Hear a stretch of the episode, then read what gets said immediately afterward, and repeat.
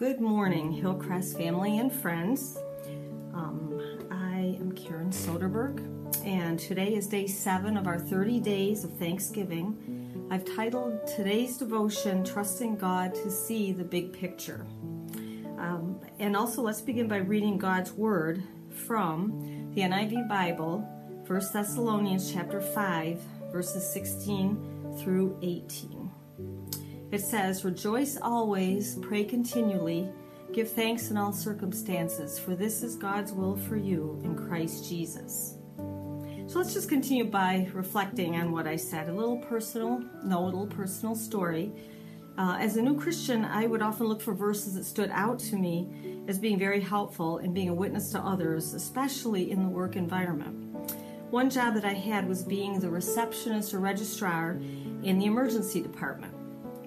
There was no security guard in those days and no triage nurse. It was my responsibility to greet everyone who came in, to assess the seriousness of the situation, to determine if a person should immediately receive treatment or be put on the, I'm going to say, eternally long waiting list for the waiting room. And then I would call them up and get all their information. Many times people were waiting, and I was the one who received their frustration. My attitude was not always good. And one day in particular stands out. I read this verse, 1 Thessalonians 5 16 through 18, and I was determined that day to follow Paul's advice. That evening shift was no less busy, but thanks to God, my joy was compassionate my prayers spontaneous for each person, and my gratitude was sincere for the place God had put me at that time in my life. I was able to share about my faith in God three times that night.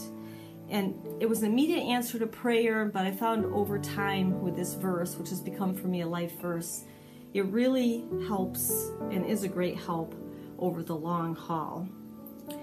So, here's what I'd like to share a little about this verse a few bullet points. Um, rejoice always, I memorized it as be joyful always. And it's not a superficial happiness as the world might give, but a deep down, solid rock contentment despite any tragedy. Pray continually. Can my first response to any circumstance be having a conversation with God?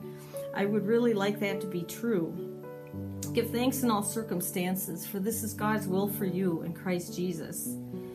Um, I'd like to thank God because He's trustworthy and He sees the good that's going to come out of every circumstance.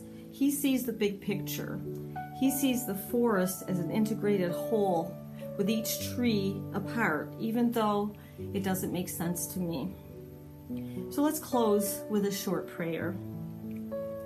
Lord, thank you for filling me with your inexpressible and glorious joy. Lord, thank you because you remind me to seek you always through all circumstances. Because I recognize that with a grateful heart, you promise to be with me always. And Holy Spirit, please pray the words in places where I have no idea about what you are doing, except to trust you with thanksgiving. And Father, I feel like these this verse, these three verses, are probably the way that persecuted Christians around the world are able to get through their persecution and stay strong in you. Help us, Father, to stay strong in you no matter what happens in our lives. In Jesus' name we pray. Amen. Thank you for joining me today and have a blessed day.